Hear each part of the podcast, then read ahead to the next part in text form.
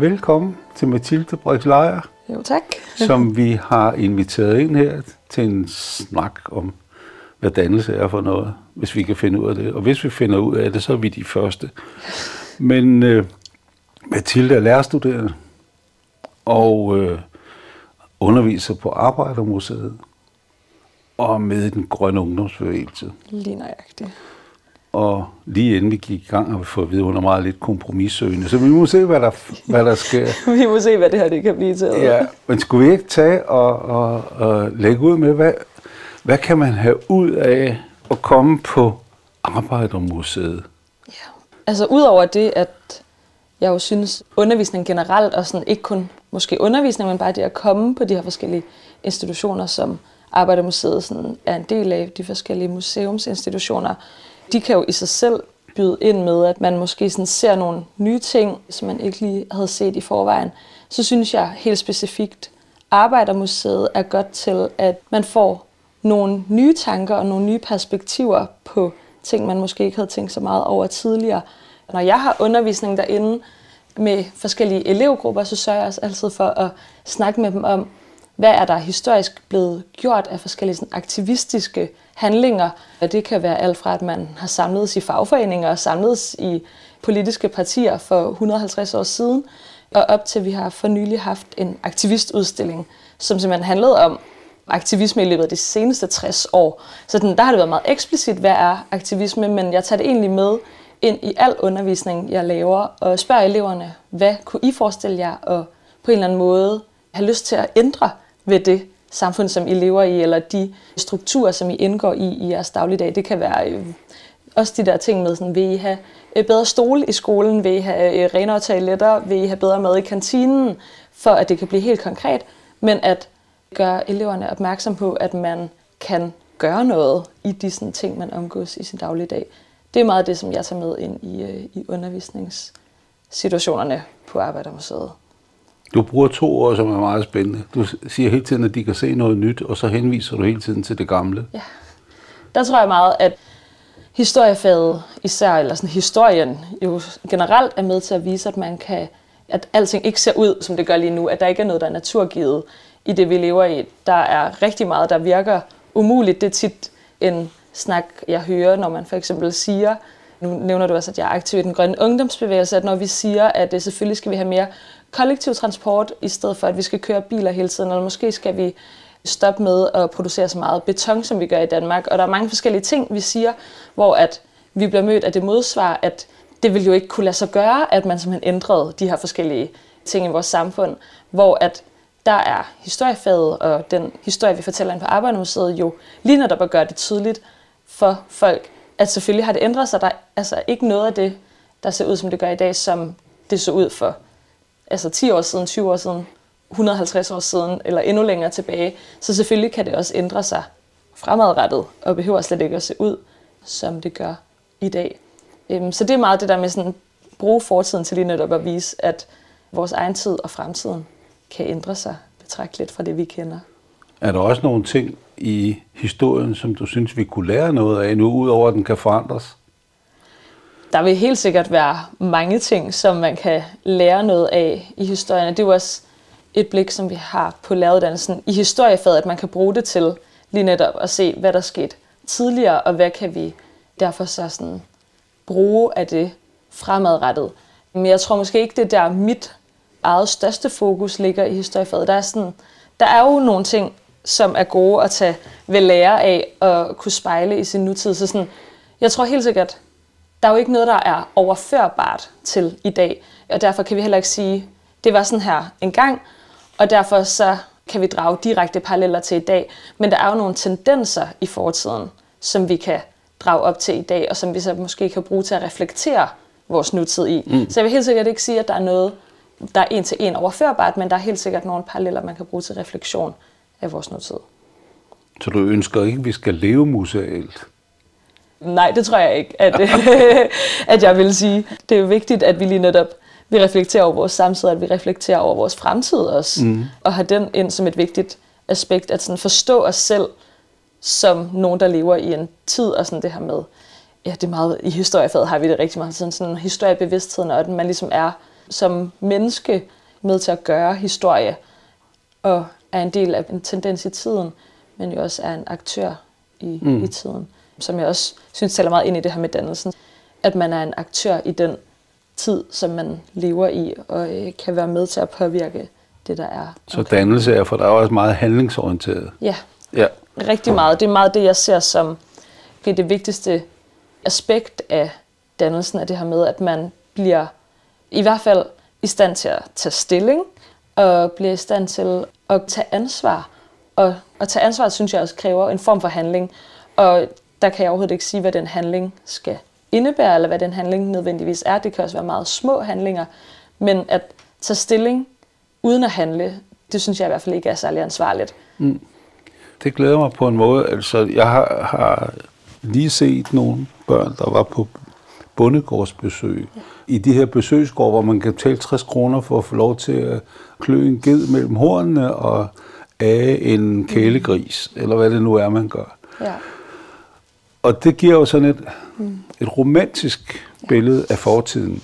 Samtidig med, at vi ved, at dansk landbrug har fremelsket en så, der har 10 færre patter, end den øh, føder grise, så der dør altså nogle tusindtal om dagen mm. i dansk svinestald.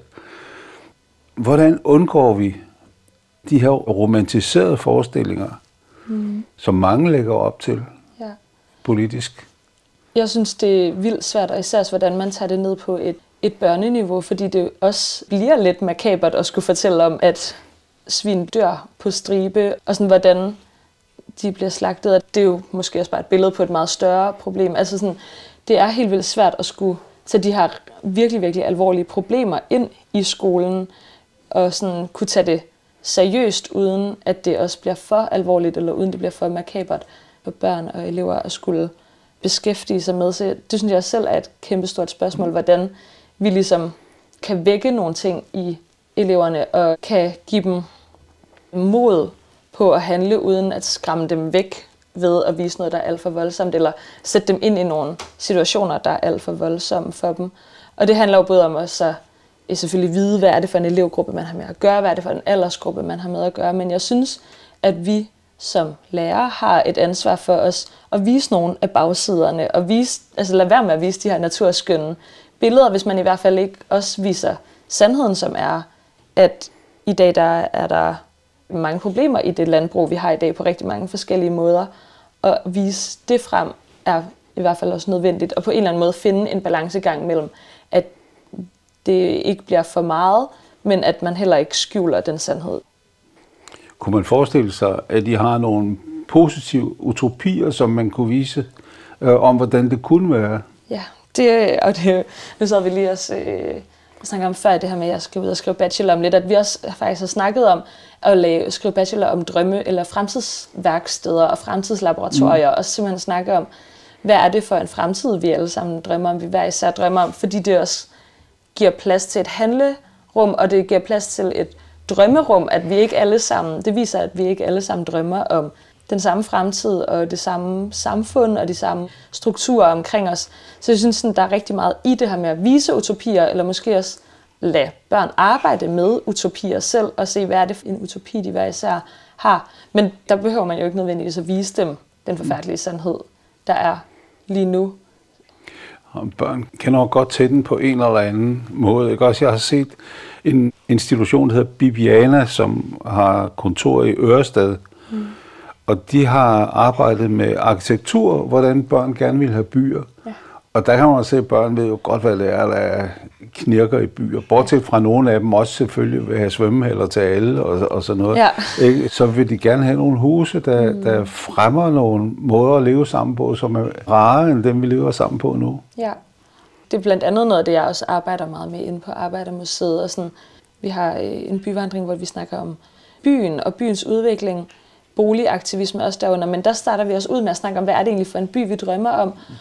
Det er noget, der giver mig rigtig meget håb, og generelt at snakke med børn om, hvad er det for en verden, de drømmer om. Så det er lidt de her meget komprimerede utopiværksteder, og snakke om, hvordan ser ting ud om 50 år, hvor folk de siger sådan, at vi bor mere kollektivt, og selvfølgelig er der ikke øh, biler i byerne, og øh, selvfølgelig er der grønne områder over det hele, og øh, selvfølgelig arbejder vi mindre og har mere tid til at være sammen med hinanden. Og det er bare sådan ikke det billede, som vi ser politisk lige nu. Mm. Og det er heller ikke det billede, som jeg føler medierne sådan fremskaber. Det bliver meget sådan en, selvfølgelig skal vi arbejde mere, vi ser stor bededag, der bliver fjernet, selvfølgelig skal vi ud og arbejde meget mere, og det synes jeg bare er vildt spændende så at høre de her elever hele tiden sige præcis det modsatte, og det er jo eleverne, der er vores fremtid. Så sådan, hvis det er en sådan kollektiv holdning, som det virker ud fra de oplevelser, jeg har haft på museet, der er det jo i hvert fald en helt vildt spændende, en spændende fremtid, vi går imod, hvis det er det der med at være mere kollektiv og være mere omkring hinanden, som måske også er lidt modsatrettet den sådan individualisering, som vi stadigvæk oplever lige nu individualiseringen af den øh, dannelsens modsætning? Jeg kan godt se, hvad du mener. Eller sådan, der er jo helt sikkert meget af det kollektiv i en dannelsesproces. Og ja, jeg ved ikke, om jeg synes, at individualisering i sig selv er dannelsens modsætning. Hvordan undgår vi i undervisning at slå de der utopier ihjel? Det synes jeg er ret interessant, fordi det lykkes os at gøre nysgerrige børn skoletræl på syv år. Ikke? jo. Hvordan undgår vi, at alle de der drømme og utopier, de kan fremsætte, at de går til i, det kan ikke lade sig gøre? Jeg tror, det er helt vildt vigtigt, at vi arbejder med de her utopier i alle dele af skolen, og ikke lade det være et eller andet øh, spørgsmål i kulturfagene. Altså sige, at i dansk, der kan man lige skrive lidt om det. historie, der lærer vi noget om demokratisk dannelse og det historiske aspekt i det, men egentlig tager det med ind i alle de forskellige fag og ser, hvordan kan alle vores forskellige fag også have det her dannende aspekt af, hvordan man skal leve og kan få lov til at leve det liv, man egentlig drømmer om at få lov til at leve. Så jeg mener, at det er noget, vi skal have med ind i alle dele af skolen, og så tror jeg også bare, at vi skal blive ved med at vise det frem, at det er en mulighed. Det er det her med at skabe handlerum for eleverne og handle muligheder for eleverne, og ikke være de der lærere eller de der voksne, som siger, at det kan ikke lade sig gøre, det du mm. siger der, og sådan ikke feje deres idéer væk, men lad dem få lov til at udfolde deres idéer, og lad dem få lov til at arbejde meget mere med de idéer, de har. For jeg tror, der er meget den der voksne pragmatisme, som er, at selvfølgelig kan sådan, de der drømme, du har, det kan selvfølgelig ikke lade sig gøre, og du må ikke blive alt for idealistisk, som man jo ellers tit er som barn. Og så give det meget mere rum, fordi det rum, der skal til for, at det kan ændre sig fremadrettet, for at de her børn også kan få lov til, når de bliver voksne, at se, at der kan ske ændringer omkring dem. Så jeg tror, at vi som voksne skal være gode til at give plads til de her muligheder, og give plads til idéerne, at de kan udfolde sig og øh, blomstre i skolen. Kan litteraturen overhovedet bidrage til noget af det, tror du? Det mener jeg helt sikkert, at litteraturen kan.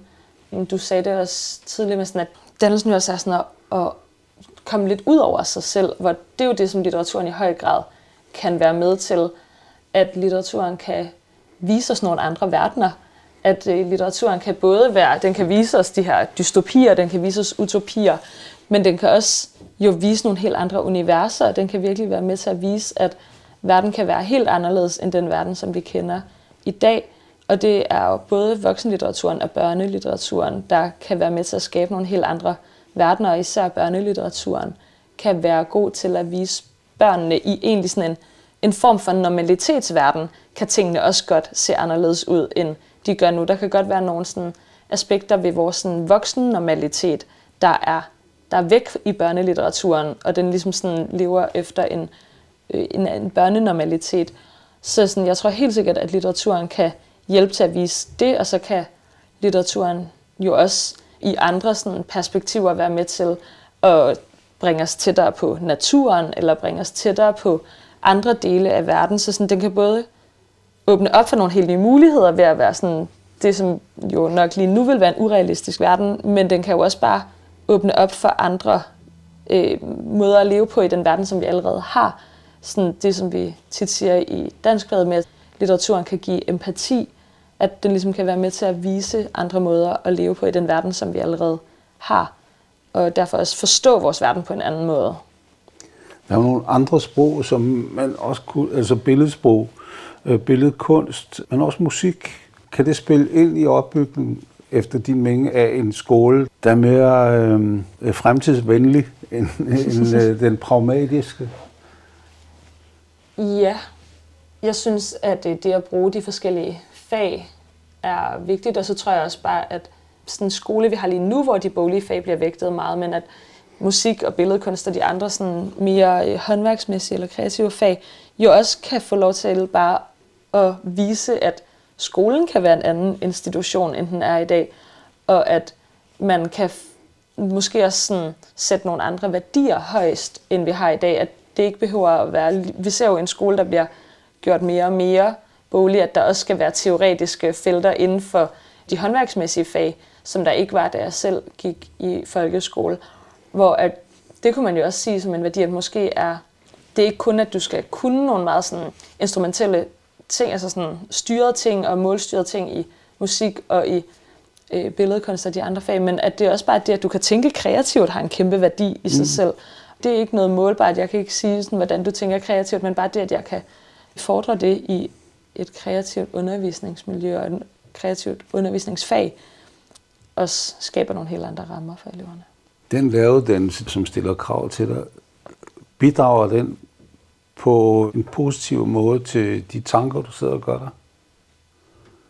Jeg synes, at læreruddannelsen er virkelig, virkelig god til, at op til at vi arbejder kreativt, og at vi arbejder med forskellige løsningsforslag, og lige netop kommer med forskellige bud på, hvordan forskellige problemer kan løses, og at læreruddannelsen ikke er så instrumentaliseret, at læreruddannelsen ikke nødvendigvis har et rigtigt svar her og et forkert svar der, men at det i langt højere grad handler om, hvad vi selv kan forestille os, og at rigtig mange opgaver bliver givet på meget, meget frie måder, men hvor der alligevel er nogle benspænd, der gør det muligt. Lige nu har jeg specialpædagogik, og vi arbejder rigtig meget med forumteater og sociodrama. Altså, men så får vi en case, og så er det ud og arbejde problemløsende med vores mm. egne kroppe og med følelser og med sanseindtryk. Og det er bare en helt vildt spændende måde at gå til undervisning på, og det er jo også meget en måde, som vi sig selv bliver undervist på, som vi kan tage med videre ud i undervisning og arbejde på den måde. Så jeg synes helt sikkert, at jeg oplever det på læreruddannelsen, men også, at det er,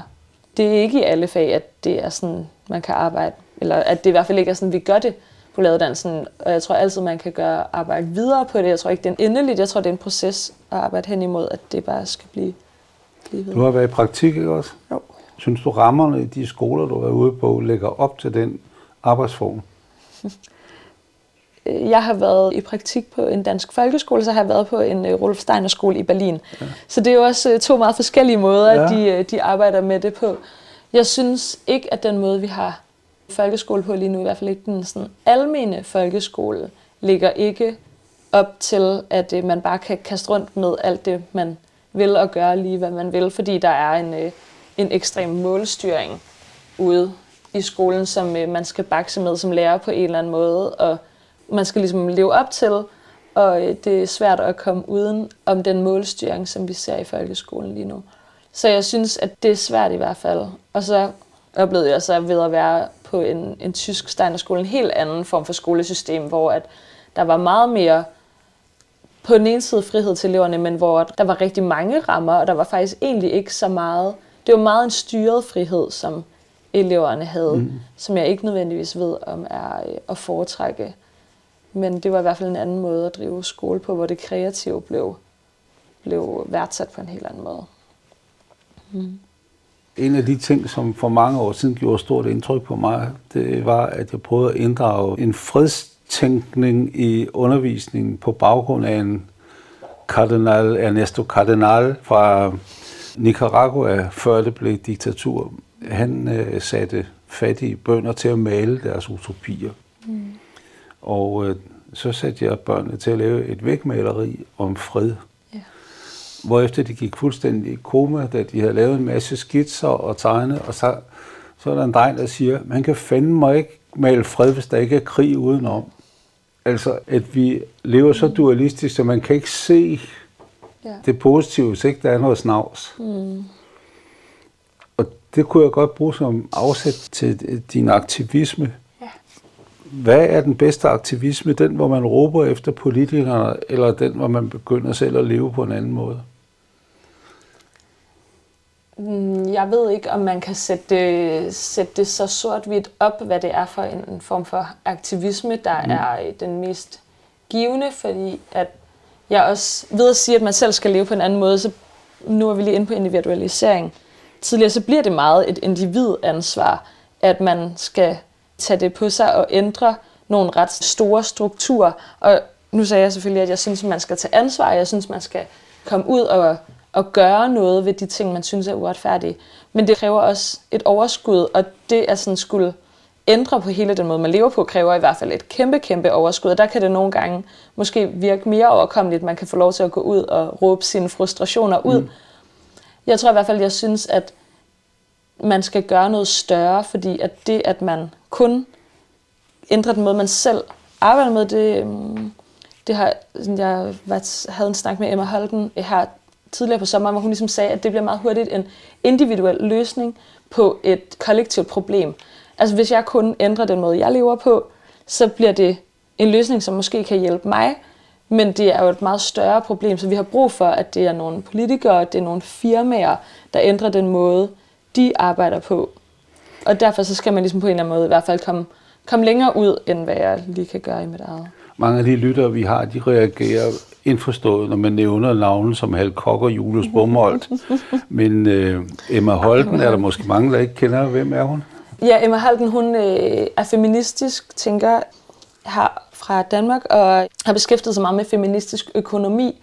Og øh, det hun ligesom nævnte i forhold til, det var det her med sådan, øh, kvinder, der går hjemme, eller kvinder, der går på arbejdsmarkedet, at hvis man synes, at institutionerne ikke fungerer godt, at så vælge at gå hjemme og passe sine børn, i stedet for at gå ud på arbejdsmarkedet, fordi man synes, at institutionerne er dårlige, eller man synes, at rammerne er dårlige. At det, at man så går hjemme og kan passe på sit barn, det bliver en individuel løsning på et kollektivt problem, i stedet for at slå sig sammen med de andre kvinder i lokalområdet, og så gøre noget ved det. Så sådan, det var ligesom den sammenhæng, hun brugte det i, men jeg har egentlig bare taget det med ud til mange andre ting efterfølgende, mm. og det har virkelig sat sig i mig, hvornår noget bliver en individuel løsning på, måde, på noget, der er meget, meget ja. ja. større end det. Men det gælder alle aldre. Jeg, ja. jeg har en alder, så jeg hele tiden bliver opfordret til at flytte i Olle Kolde. Ja. Så. Men øh, skal vi ikke øh, holde os til, at det er nødvendigt, at den her verden bliver forandret? Jo, lad os... Og du øh, har alle redskaber i din hånd. Du har historien i et museum. Du har fremtiden i den grønne ungdomsbevægelse. Og du har manipulationsmulighederne i undervisningen. Ja, fuldstændig. Lad os slutte af på Hvad den. ønsker du mere? Jamen, jeg tror da ikke, jeg kan drømme om meget mere. Nej, det er fint.